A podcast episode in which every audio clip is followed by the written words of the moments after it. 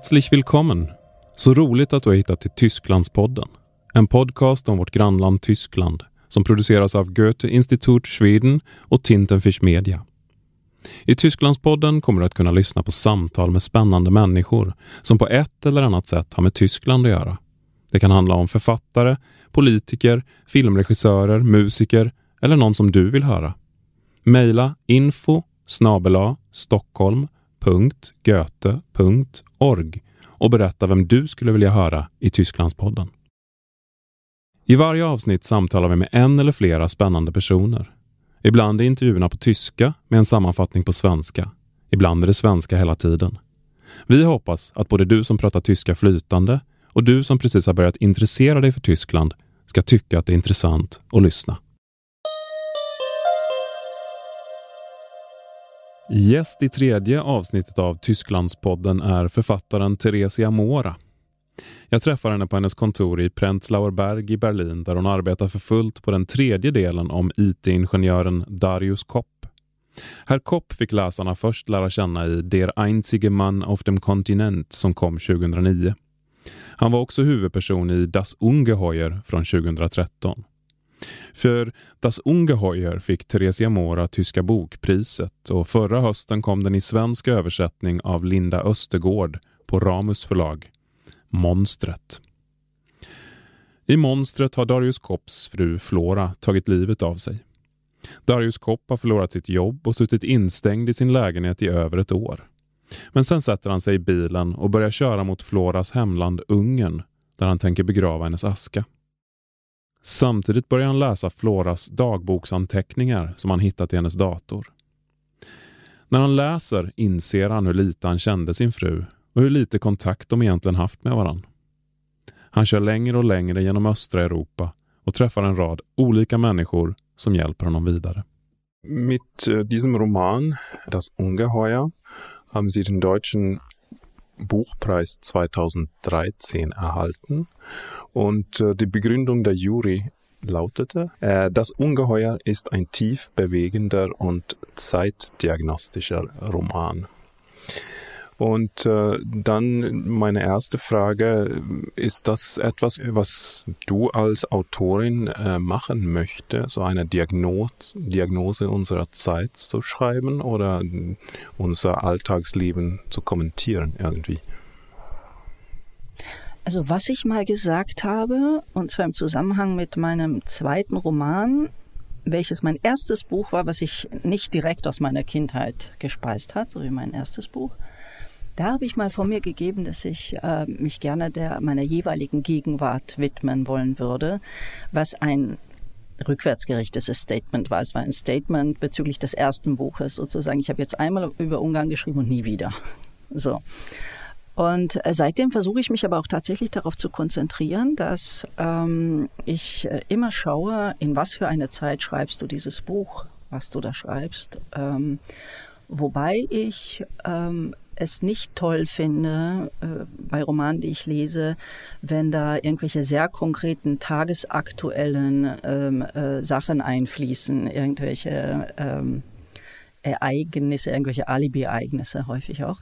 Wobei ich sagen muss, dass ich im Ungeheuer dann tatsächlich den Angriff auf das World Trade Center nicht rauslassen konnte, weil es zu sehr resonierte mit dem freiwilligen Tod. Ja? Also wenn, ohne jetzt die Szene großartig analysieren zu wollen, es ist so, dass Darius Kopp, der trauernde Darius Kopp, diese Bilder sieht, die da schon 10 Jahre alt sind, also jedes Jahr wiederkommen. Und in diesem Bild sehen wir ja bereits 2 Selbstmörder, nämlich denjenigen, der da reinfliegt in den Turm und denjenigen, der aus dem Fenster springt, um nicht zu verbrennen. Und er trauert um seine Frau, die ebenfalls Selbstmord begangen hat. Und dann dachte ich mir, das ist einfach zu gut. Ich kann nicht darauf verzichten. Hätte man können, aber ich habe es nicht getan. Und aber ansonsten, ja, die Zeit, in der wir leben, also ich halte es da dann eher doch mit Borges, der von sich gegeben haben soll, dass es schier unmöglich ist, kein zeitgenössischer Autor zu sein. So, und so ja, Diagnose Herrje, nein, keine Ahnung.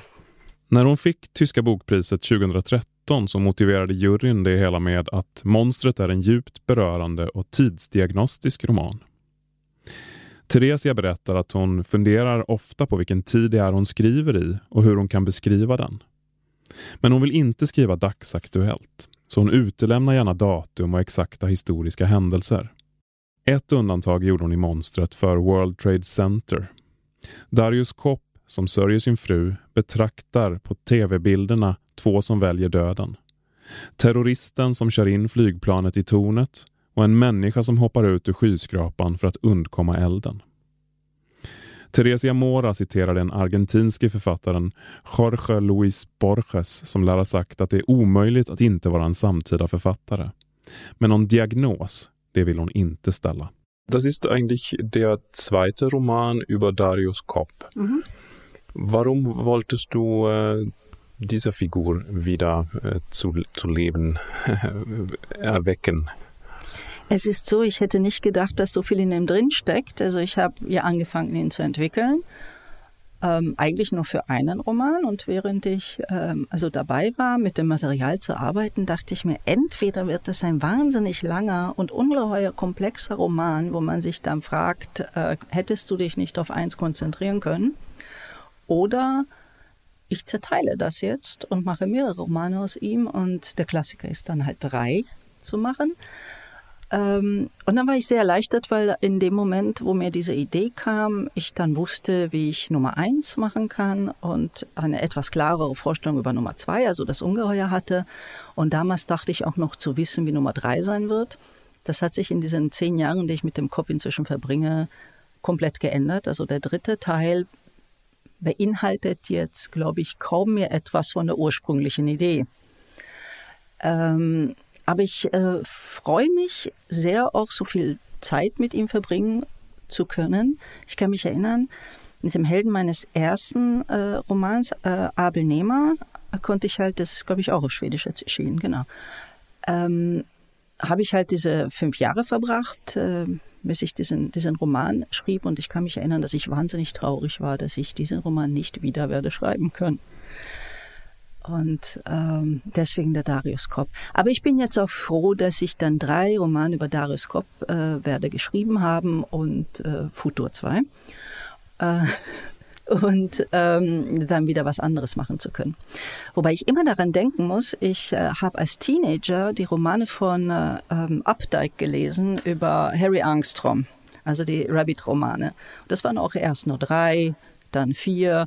Und dass Rabbit schon tot war, gab es immer noch einen Roman über ihn. Also jeder von uns hat so seine Lieblingsfigur. Er wird ja von den meisten Kritikern als Anti-Helden bezeichnet. Mhm. Würdest du Darius Kopp auch als Anti-Held beschreiben? Die Frage wäre, was ist ein Held heutzutage? Es gibt schon welche, wir schreiben noch relativ selten über sie, glaube ich. Also wenn wir über sie schreiben, dann in irgendwelchen biografischen Romanen, ja, so mit etwas Zeitabstand erkennen wir dann die Helden unserer Zeit oder der vergangenen Zeit und dann schreiben wir über die. Ich könnte jetzt keinen Helden nennen. Also ich glaube, dass der Antiheld der Held ist heute. Er ist halt, was irritieren mag, ist, er ist tatsächlich nichts Besonderes. Das hat mich auch so fasziniert an ihm. Die Figur davor, Abel Nema, er war etwas Besonderes in mehreren Feldern. Also in keinem einzigen Feld seines Lebens war er der Durchschnitt oder der Normale. Wenn ich mich aber umschaue, wobei ich sagen muss, ich funktioniere ein bisschen wie ein Fliegenpapier für Sonderlinge. Also ich habe durchaus einige sehr interessante Freunde und Bekannte. Aber die Mehrheit sind dann doch so ganz normale Leute, die für mich dann dennoch niemals langweilig sind, sondern wahnsinnig spannend, weil man sich trotzdem fragt, warum, wieso und wie schaffen wir es überhaupt so, eine komplexe Gesellschaft am Laufen zu halten, Phase wie wir sind. Ja? Also, das war ein Anglizismus. Also die wenigsten von und wissen so wirklich, was zu tun ist. Jag frågar Terézia Mora varför hon ville väcka liv i Darius Kopp igen. Hon berättar att det var en idé hon hade tidigt, men att hennes plan ändrats efterhand. Den tredje delen, den hon skriver på nu, är inte som hon ursprungligen tänkte. Hon säger att hon ser fram emot att ha skrivit del 3 och att det sen räcker. Men helt säker kanske man inte kan vara. För hon nämner samtidigt John Updikes böcker om Harry Angstrom som exempel. På hur det kan vara fängslande att skriva vidare om en litterär person och där delarna bara blir fler och fler. Harry Angstrom-serien inleddes av Haren springer och sen kom det flera och flera delar. Många kritiker brukar kalla Terézia Moras huvudperson Darius Kopp för en antihjälte. Och jag frågar henne om det är så hon ser på honom också. Hon svarar med att fråga vad en hjälte egentligen är och hur man berättar om en sån. Hon tycker nog att antihjälten egentligen är vår tids hjälte. Darius Kopp är inget särskilt och det är det hon gillar med honom. Själv säger hon att hon fungerar som ett klistermärke eller som någon slags flugfångare för konstiga typer. Hon säger att hon har rätt många märkliga vänner. Men att det samtidigt är så att de allra flesta av oss är rätt vanliga. In diesem Roman geht es ja darum, dass die Frau Flora hat sich gehängt eigentlich, Selbstmord verübt. Darius Kopp macht am Anfang nicht viel, er isst Pizza und sitzt zu Hause und dann fährt er auf diese Odyssee durch Osteuropa mit dem Auto und er hat auch die Asche seiner Frau dabei. Er will sie irgendwo vergraben oder so. Aber wann ist die denn, und der Text ist eigentlich zwei Texte, denn es ist die Erzählung von Darius Kopps Reise und dann ist es die Tagebuchaufzeichnungen von seiner Frau Flora, die er auch gerade liest. Wann ist das diese Idee sehr schnell gekommen, dass du dieses Buch zweiteilen möchtest? Ich würde sagen, so etwa nach einem Jahr, also nicht von Anfang an. Es ist so, man muss den ersten Teil der Trilogie mit dazu denken. Also da geht es auch schon um Darius Kopp und Flora. Und im ersten Teil redet Darius Kopp immer mal wieder darüber, wie wichtig ihm seine Frau ist und wie sehr er sie liebt und wie er sich um sie sorgt. Aber dann gerät sie wieder aus dem Fokus irgendwo an den Rand und er ist mit seinem eigenen Zeug beschäftigt. Und die Autorin hat das selbstverständlich absichtlich gemacht, um zu zeigen, wie dieses Ich liebe dich so sehr in Wahrheit funktioniert. Und dann dachte ich mir, das kann ich machen, auch als Feministin, weil im zweiten Teil sie in den Fokus rücken wird. Also seine Aufmerksamkeit und damit auch unsere Aufmerksamkeit. Dann habe ich aber erst mit ihm angefangen. Dann dachte ich mir, ja, und wenn du das jetzt so zu Ende schreibst, dann hast du die ganze Zeit diesen männlichen Blick noch dazu von einer Figur, die nicht besonders sensibel oder aufmerksam ist. Ja? Also er ist nicht durchlässig genug für die Art von Trauer, die ich zeigen will. Das heißt, die Frau braucht eine eigene Stimme. Wie machst du das? Du kannst Erinnerungen zitieren, was natürlich wieder seine Erinnerungen sein würden. Also du brauchst Texte, die direkt ihr gehören. Was bleibt da so übrig? Tote Figur, ihre Tagebücher. So, und da musst du nur noch zwei Sachen entscheiden, nämlich welche Art sind diese Tagebücher? Schreibt sie wie Max Frisch? Keine Ahnung. Schreibt sie, als wäre es schon literarischer Text? Eher nein. Ich habe mich dafür entschieden, dass es so fragmentiert und vielfältig sein sollte, wie nur möglich. Und dann, wo ordnest du es an? Und da hast du im Grunde auch nur zwei Möglichkeiten. Entweder die Texte nacheinander oder untereinander.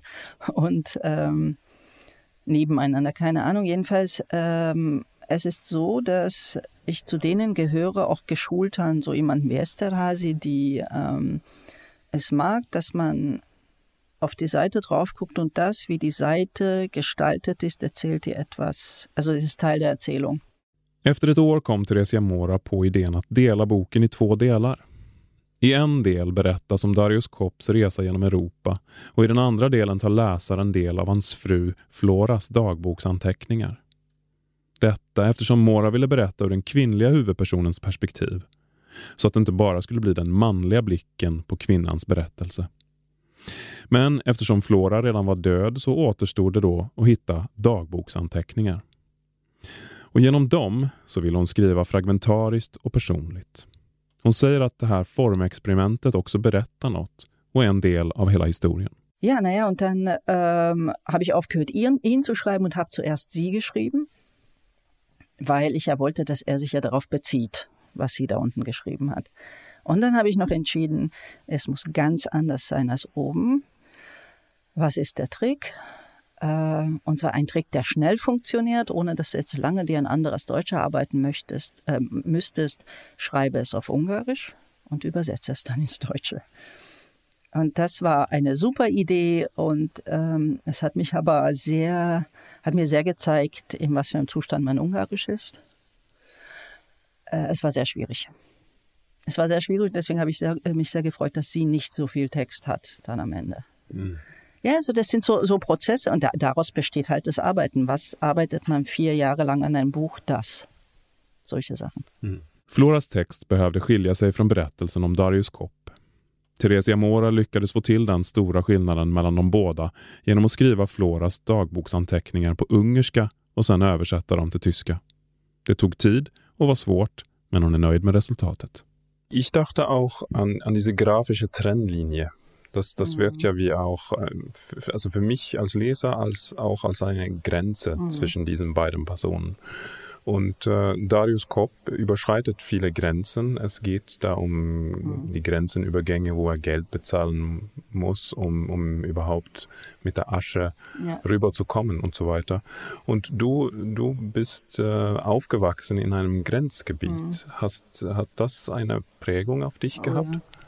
Oh ja, ich fürchte, das ist eigentlich so mein Grundtrauma. Ja? Also dieses, ich bin als sehr empfindliches Kind mit diesem Gefühl aufgewachsen, diese Grenze ist eine absolute Frechheit. Ich hatte sehr lange Zeit auch immer sehr große Angst vor Uniformierten, wobei ich mittlerweile weiß, dass die Leute, die keine Uniform trugen, eigentlich die gefährlicheren waren dort, wo ich wohnte. Also wenn man in einem Grenzgebiet wohnt, dann wird man ja ununterbrochen auch kontrolliert, besonders als junger Mensch. Und ich nehme mal an, als junger Mann noch häufiger natürlich, auch wenn man Deutsch spricht und nicht Ungarisch. Und zwar von so Ermittlern in Zivil, die halt diese Grenze beobachten, wer hat was vor. Aber ich muss sagen, auch wenn man sich ein bisschen in die andere Richtung, also nicht Richtung Österreich, sondern in die Slowakei bewegt hat, das ganz etwas weiter weg war, aber auch nur 80 Kilometer, das ist lächerlich.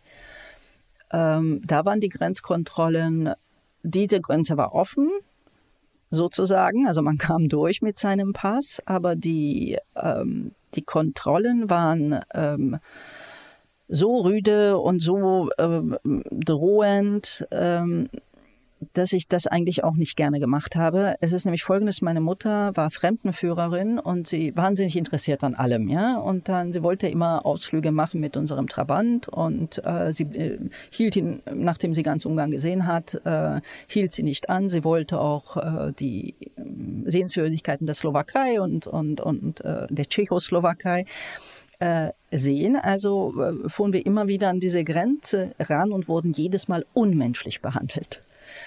Und ich saß da so als Kind und war aufgewühlt. Ich hatte Angst vor diesen Leuten, ich hasste diese Leute. Und was ich gelernt habe über meine Welt war, hier findet eine riesengroße Ungerechtigkeit statt. Sie berauben dich deiner Freiheit, deiner Würde. Das ist kein Leben für einen Menschen. Das sollte so nicht sein. Den grafiska linjen på sidan är en gräns mellan personerna. Darius Kopp reser över många gränser i texten och Terézia Mora växte själv upp i ett gränsområde i Ungern. Hon säger att gränsen och gränsområdet är ett grundtrauma i hennes eget liv eftersom hennes familj inte kunde röra sig fritt när hon var liten. Diese schwierige Covergestaltung zeigt ein Auto, ein BMW, denke ich. Und die deutsche Ausgabe hat ein Riesenrad von Tbilisi, nehme ich an. Ja, genau. Hast du auch was dazu sagen? Mit dem deutschen Cover habe ich insofern etwas zu tun, dass wie es sich herausgestellt hat, ist das nicht mein Foto, aber ich habe so ein sehr, sehr ähnliches Foto gemacht Ich dachte immer, sie haben mein Foto genommen und erwähnen es überhaupt nicht. Also ich war natürlich in Tiflis und dieses Riesenrad konnte man aus dem Fenster meiner Unterkunft sehen. Und das war so eine Airbnb-Wohnung. Also wenn ich irgendwo hingehe, dann wohne ich gerne so und nicht im Hotel, aus naheliegenden Gründen. Es gibt eine Küche mitunter und man sieht, wie die Leute wohnen. Und das habe ich aus meinem Fenster gesehen und habe dann auch gleich, das war auch überhaupt nicht zwingend, aber im Georgien-Kapitel habe ich eine Szene, wo dieses Riesenrad vorkommt. Und ich habe mir mein Foto angesehen und dann habe ich auch gesehen diesen Himmel.